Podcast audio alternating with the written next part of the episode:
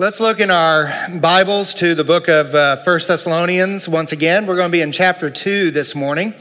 1 Thessalonians chapter 2. And as you are turning in your copy of the Word of God, uh, we're going to go ahead and just have a quick word of prayer for illumination this morning for the Lord to give us understanding and uh, to give us a will to obey uh, what we hear today. So let's uh, let's go to the Lord in prayer. Our Father, we thank you so much for the wonderful talents. We thank you for the gift of music. There's, you know, the, the word preached puts the words in our mind and uh, in our will, but the, but, the, but the words sung and played brings us to your heart. And we are so thankful for your gift of music. We're so thankful for all the musicians, Merlin, uh, Stefan, and Melissa, Hannah. Lord, I thank you for all of them and the role they're playing in our music. And Lord, I pray you will build our music even more to where we'll have a full choir, a full orchestra, so that we can lead your people to your very heart. Lord, may we love you more. And, and now, as we come to this time in your word, may you take your word and use it to change our hearts, to be more like you, to love you more, to worship you, and to live for you in our daily lives. It is in your name we pray. Amen. Amen. In the last uh, few weeks, we've been in the first of in the book of First Thessalonians, talking about kind of the three aims of biblical ministry that uh, that we had adopted a while back, and um, and I had told you at that point that we were not beginning a study through the book of First Thessalonians. So when I said this morning, turn to the book of First Thessalonians chapter 2, I'm sure many of you were probably wondering, well, is he sneaking in a book study here?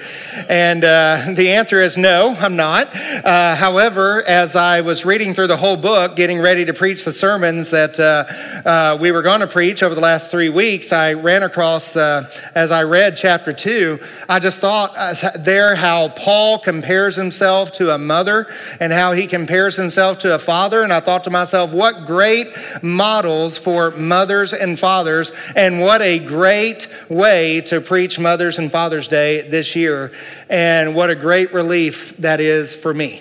And so, uh, so that's where we are this morning, First Thessalonians chapter 2, and we're going to head and read it. You guys have stood up enough this morning, so I'm just going to ask you to stay seated as we read through the verse together. It says, For you yourselves know, brothers, that our coming to you was not in vain. But though we had already suffered and been shamefully treated at Philippi, as you know, we had boldness in our God to declare to you the gospel of God in the midst of much conflict. For our appeal, for our appeal does not spring from error or impurity or any t- attempt to deceive, but just as we have been approved by God to be entrusted with the gospel, so we speak, not to please men but to please God, who tests our hearts.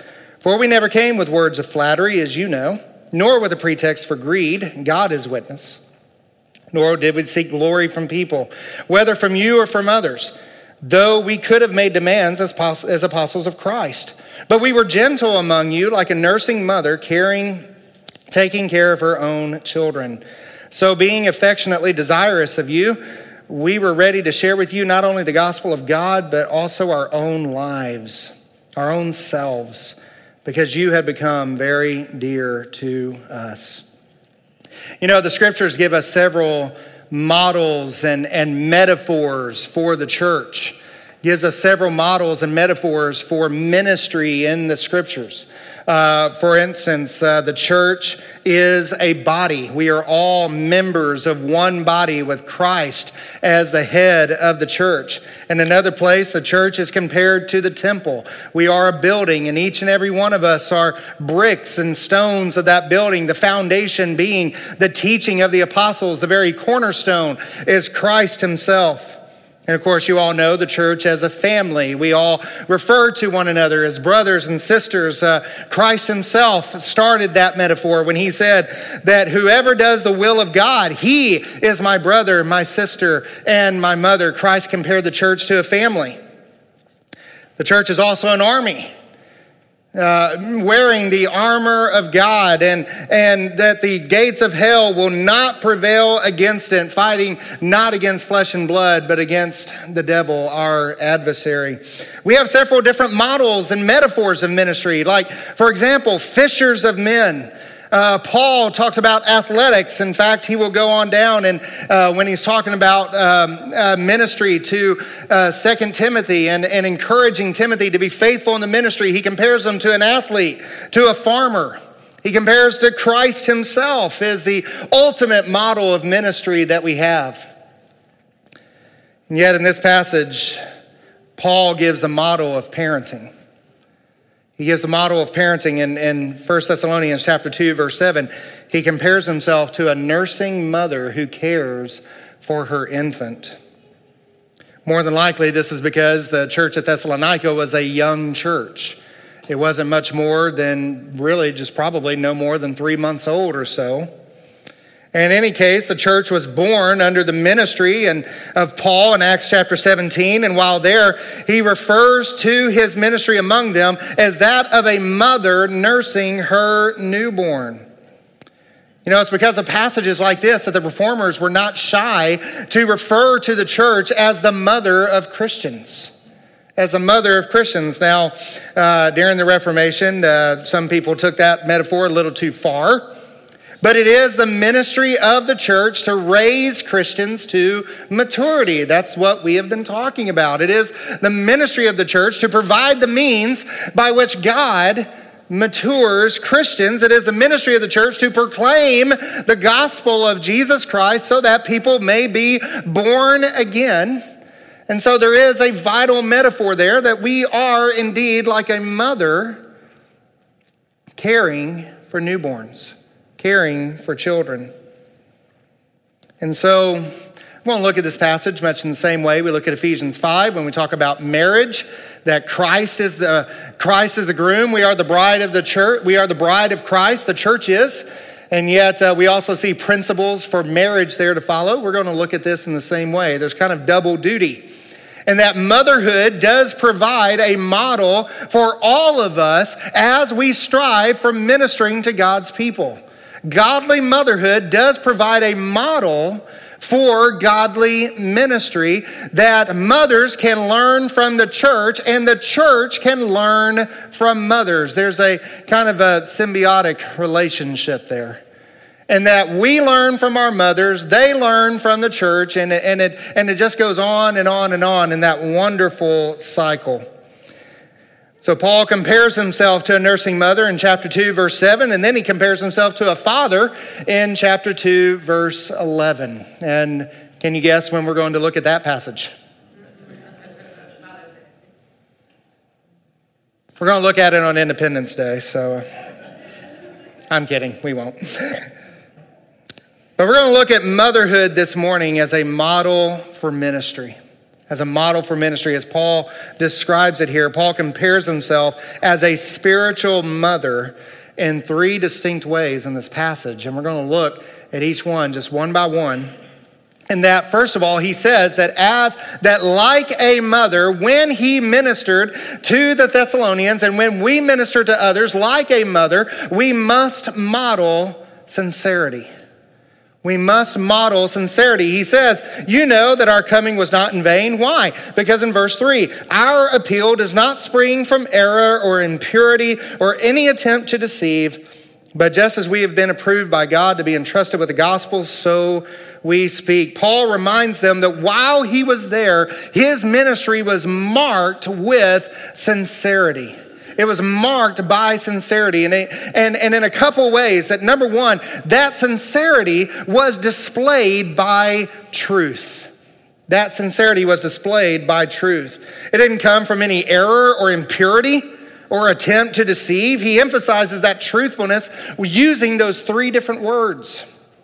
Error, for example, may refer to unintentional error, that the gospel he preached was not mixed with the errors of the culture. He did not base his teaching on the ideas of the surrounding culture, and he certainly didn't base his practices of parenting from what he got from Hollywood. He certainly didn't do that.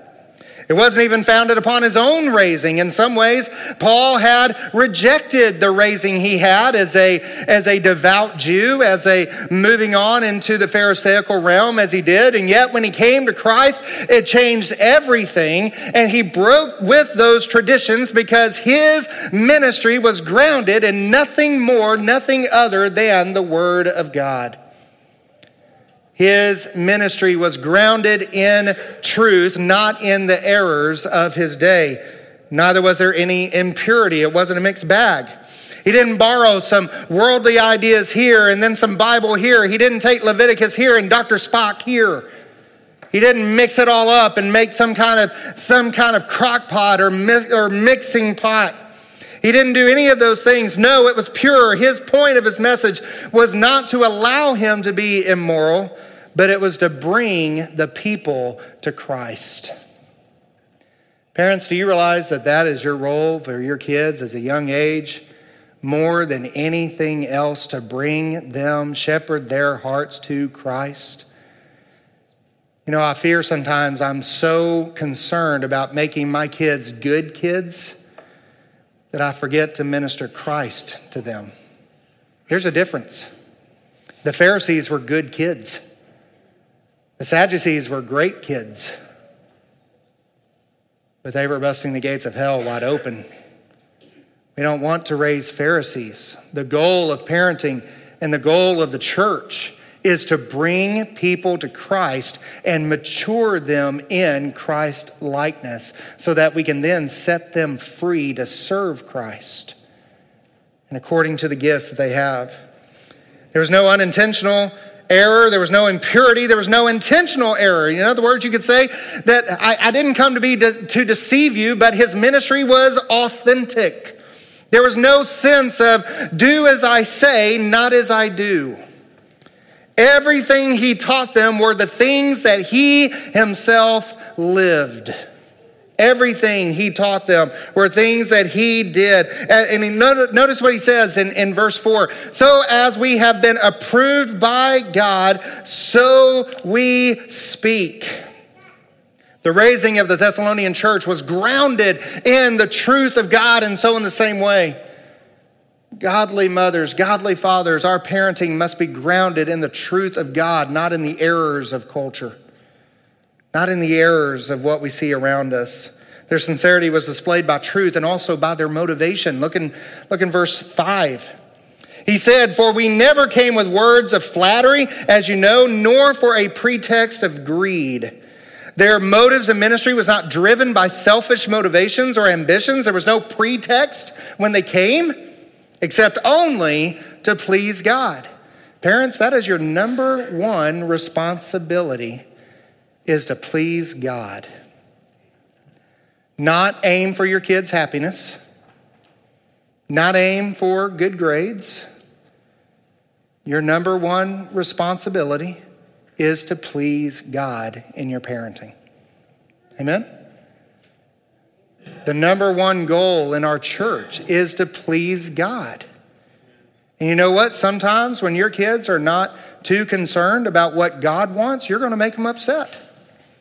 And you know what? Sometimes in the church, we have people who are not too concerned about what God wants. And you know what? We're going to make them upset. But our number one role is to please God.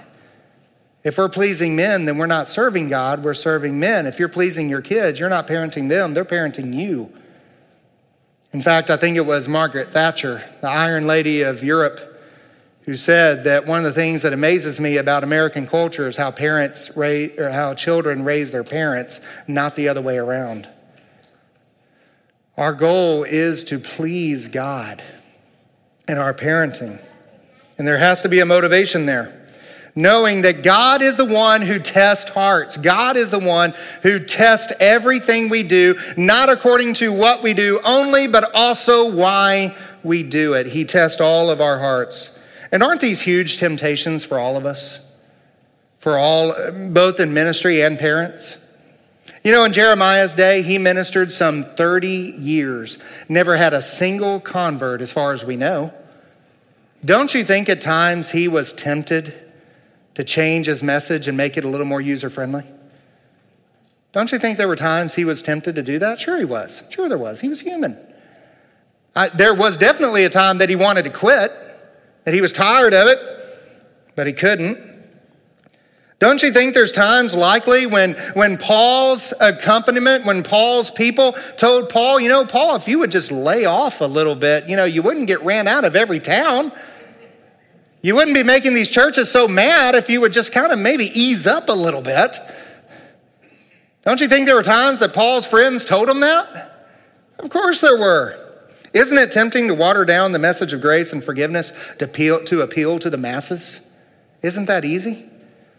Isn't it tempting to excuse our kids' sin just to make them happy? Isn't that easy? Am I the only sinner in the room? No. okay, just wondering. What are some ways we can do this in ministry? There's, there's a temptation to reach out only and especially to those whom we think will benefit us in some way, right? Oh, they play the piano. Oh, they play an instrument. They're a good teacher. Oh, they got a big checkbook. We need to reach out to them. And others, yeah, we reach out to them, but not quite as, as intensely, right? Isn't it tempting to give your kids, you know, you have one kid who's soft and moldable and, and, and, just, and just always pleasant, and then you got this other kid who's just a knucklehead, right? Isn't it tempting to give more attention to one than the other, right? I, I see mothers looking around at their kids a lot. I don't know what that means, but anyway. By the way, this is not just a modern church problem. James chapter 2 verse 1, he says that when you are in the ministry, my brothers, show no partiality as you hold the faith of our Lord Jesus Christ, the Lord of glory. And mothers and fathers, I would tell you the same thing that as you are raising your children, show no partiality. Right? We reach out to someone because they do whatever, and parents can also do this. Sometimes we parent to gain a sense of personal fulfillment. Sometimes we become parents to gain accomplishment through our kids that we never could, or perhaps we parent in order out of convenience. We can do this. Paul says, Look, I didn't come here to see what I could get out of you. I came here to serve you and bring the grace of Christ to you. And beloved, God gave us our kids so that we could give them the grace of God. God gave us our kids so that we can raise them in adoration of the Lord. And there is sacrificial ministry there. Sacrificial. And I'm going to be honest with you. I think, guys, I think the ladies are a little better at this than we are sometimes.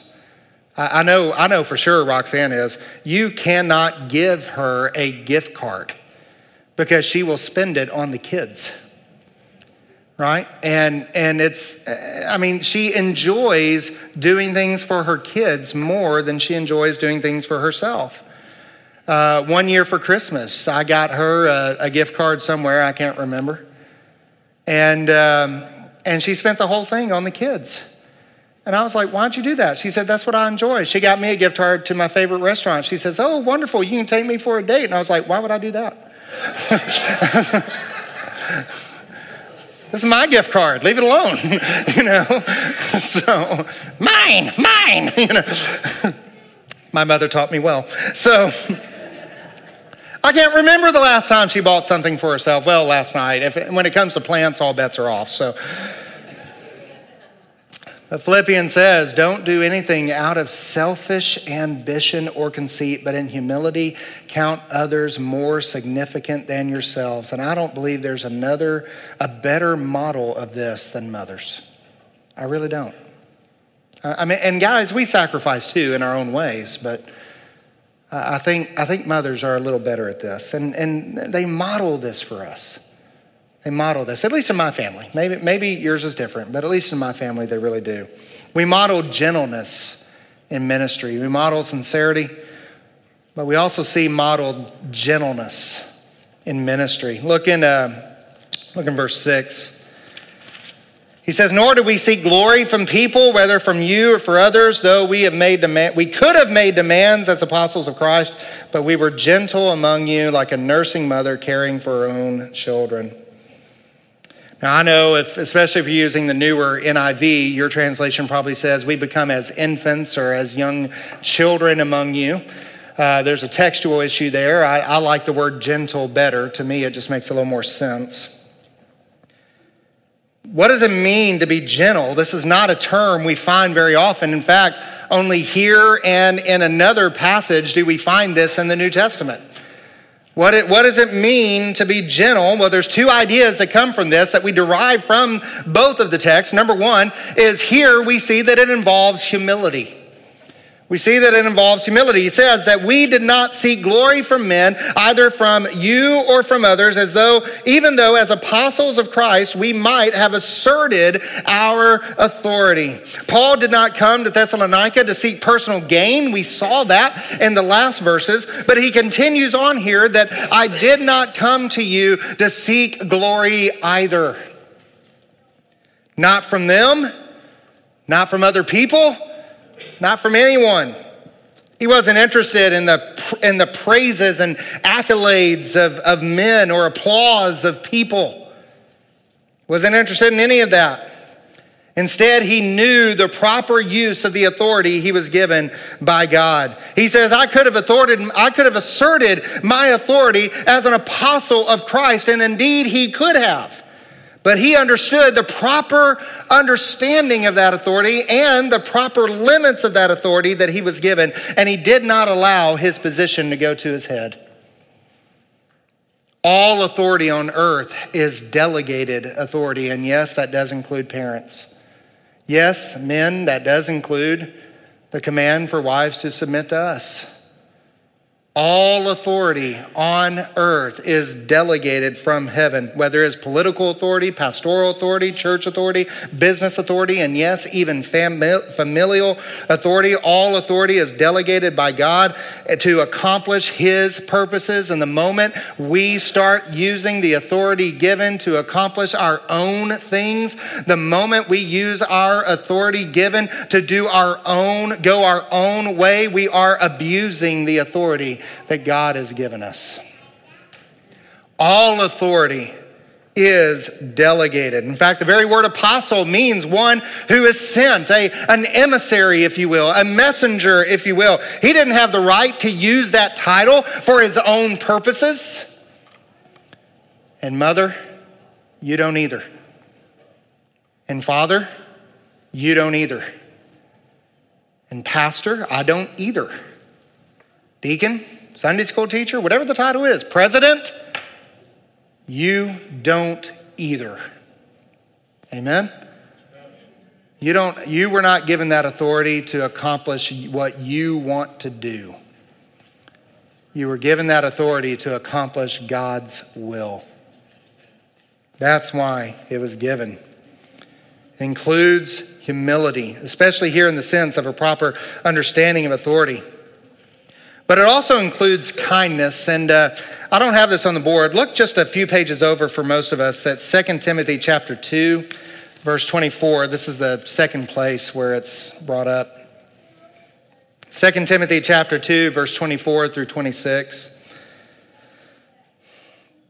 It says here that the Lord's bondservant or the Lord's servant, or really more literally, the Lord's slave, must not be quarrelsome, but be kind to all, able to teach, patient when wronged, with gentleness, correcting those who are in opposition, if perhaps God may grant them repentance, leading to a knowledge of the truth and that they may come to their senses and escape the snare of the devil, having been held captive by him to do his will.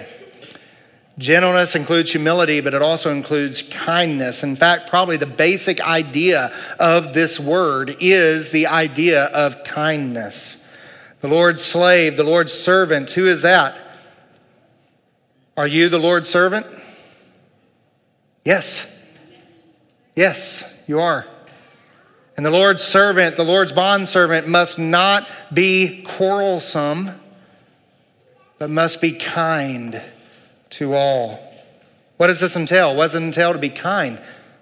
To be able to teach? Patient when wronged? By the way, parents, do your kids ever wrong you? All the kids are like, no. All the siblings are pointing to each other, you know? yeah. Patient when wrong. With gentleness, correcting those who are in opposition. Moms, are your kids ever in opposition to you? Yeah, they are. Yeah, they are. Patient when wrong, gentle Gentleness, correcting those who are in opposition. Why? What's the purpose of your kindness? Is it just for kindness' sake? No. It's so that, notice verse 6, verse 25 and 26, if perhaps God may grant them repentance leading to a knowledge of the truth. We're not saying that our kids didn't do anything wrong. We all know that's not true. But we're saying we're kind for a purpose. It's purposeful kindness, so that patient when wrong, gentleness, correcting those who, are, who go astray. Why? So that God may grant them repentance, leading to a knowledge of the truth. Do you see that? That's why we must not be quarrelsome. Boy, as a parent, isn't it tempting to be quarrelsome with your kids? Isn't it? Sure, it is. Your kids come down and boy, they're just trying to pick a fight. There's not even anything wrong. They're just, they're just itching for a fight. It's so easy to be quarrelsome. It's so tempting to do that. But be gentle, able to bring the truth to the hearts of children, our people in the church, able to bring truth to their hearts so that God may grant them repentance. Oh, parents. How often we make mistakes and sin against our kids. How often we become quarrelsome with our kids. Why? Because we're seeking glory from people. Paul says we didn't come here to seek glory from people, whether from you or from others. How tempting it is to use the authority God has given us as parents to try to bring glory to ourselves. We may be overly strict because we're wanting to receive glory from those on the outside looking in. We raise our kids to make us look good for others, parenting for personal achievement instead of the glory of God. We're seeking glory from others as a church. We, we do everything we can to t- try to fill up the pews so that we can look good to everybody on the outside, and we sacrifice truth to do it. How tempting that is.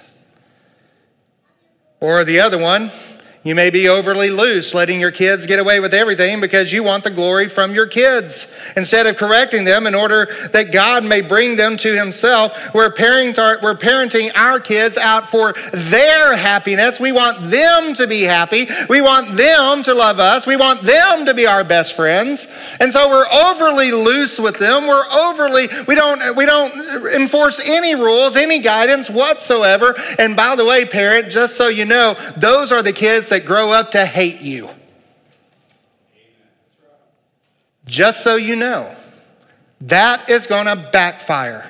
Actually, both of these will.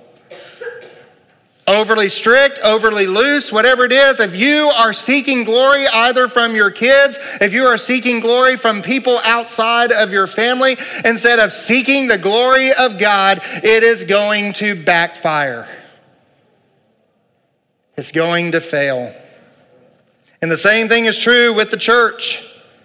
If we fail to practice church discipline because we're so afraid we might lose someone or someone might get mad,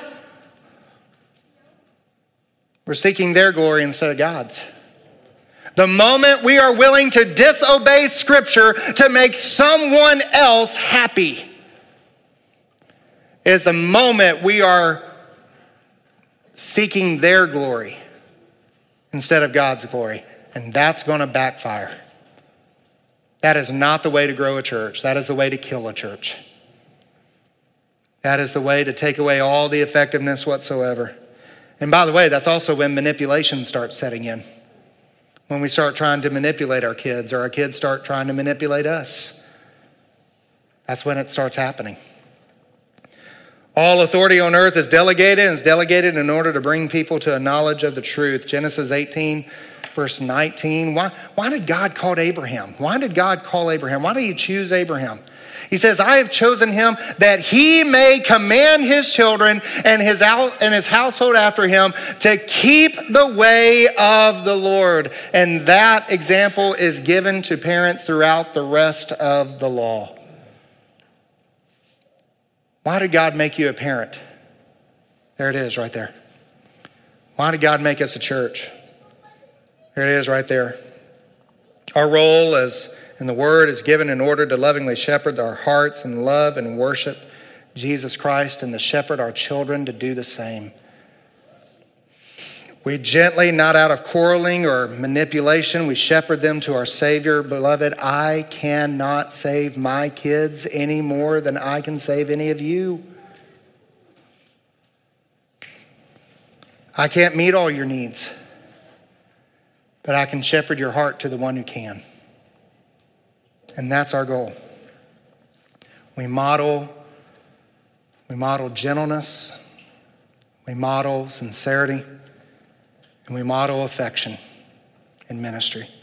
Verse 8 So, being affectionately desirous of you, we were ready to share with you not only the gospel of God, but also our own selves. I'm out of time, so let me just say this real quick. Is there any more tender picture of affection than a, a mother nursing her infant child? Is there anything more tender than that? How do we show that affection? Well, I'm out of time, so let me just say this. Through loving pursuit, Paul, uh, Mark, I'm going to skip one. Generous provision, yes, but also through loving pursuit. He says, We not only imparted the gospel to you, but our own lives. That's how affection is felt. So oftentimes in marriages, one person will feel unloved because the other person has stopped pursuing them. Right? Affection is felt in pursuit. We pursue it. We pursue them. First, 2 Corinthians chapter 12, verse 14 and 15, Paul says, For here now the third time I'm ready to come to you, and I will not be a burden, for I seek not what is yours. Watch this. I seek not what is yours, but I seek you. For children are not obligated to save up for their parents, but parents for their children. I will most gladly spend and be spent for your souls. If I love you more, am I, am, to, am I to be loved less? What amazing picture of affection. Loving pursuit. Parents, are you pursuing your kids? Mothers, are you pursuing your children, your sons, your daughters? Do you delight in the presence? Are you relating to them? You know, there's a tragic irony in so many families when the kids are young and want our attention. What do we do? We just say, not now, maybe later, not now, maybe later, not now, maybe later. And then those kids grow up one day, and one day we want their attention. And you know what happens? Not now, maybe later, not now, maybe later, not now, maybe later. That's a tragic irony that happens in so many families. Beloved, pursue your kids. Pursue them. Don't ever give up pursuing your kids. We pursue what we love. So pursue our kids. In the church, we must be constantly in the role of pursuing those whom God has given us. Don't give up on people once they once they join the church. Don't just throw them somewhere and say, "Okay, here you go," and move on to the next sale. But pursue one another. Love one another. Don't ever grow tired of pursuing each other, showing the love of Christ to each one of us. You say, Randy, I don't really know how to do that. Well, think about how Christ pursued you. Think about how Christ pursued you. How he left heaven and earth. He left all the glories of heaven and he came to earth to seek and save that which is lost. That is me and you, my friend. He left all of his glory. He left everything. He left the very presence of the Father to come and pursue you. Dads, can we not give up a video game for a little while to pursue our kids? Moms, can we not put down the phone for a little while to pursue our kids? Can we not give up our distraction for just a little while so our kids will know they are loved? And beloved ministry uh, in ministry in the church can we not put down our distractions in order to pursue one another and show Christ's love? When that is what Christ did for us. He gave up the glories of heaven. Can we not sacrifice even just a little for the ones He's entrusted to us? Maybe you're here this morning and you don't know that Christ is pursuing you. He came from heaven to earth so that you would be saved, to seek and save you. And your coming here this morning was not a coincidence. We want to share the gospel with you. And we want you to know how you can know Christ. You can't give what you don't have. And mothers, if you want to be a God like mother, a Christ like mother, you've got to be in Christ. Thank you so much, mothers, for your model to our ministry. I pray that we are more like you. Amen. And I pray that you can learn from the things we do well and that we can each continue learning from each other so we'll, we'll both be better. Be a more godlike mother, be a more Christ like church. Amen. Amen. We're going to look at fatherhood as a model for ministry on Father's Day. But let's pray. Father, we thank you for these truths. I pray that we are faithful to them. I pray for each and every one who's here this morning that they will know you and know you crucified. And if there's one here who doesn't know you, Lord, I pray that the day might be the day that you draw them to yourself. Maybe it, maybe it is through the maybe it is through the influence of a godly mother. Maybe it's through the influence of a godly Sunday school teacher or through a godly saint in our church, whatever it is. Lord, I pray that you would draw them to yourself. Let's sing this song together. Jesus, keep me near the cross. Let's stand together as we sing.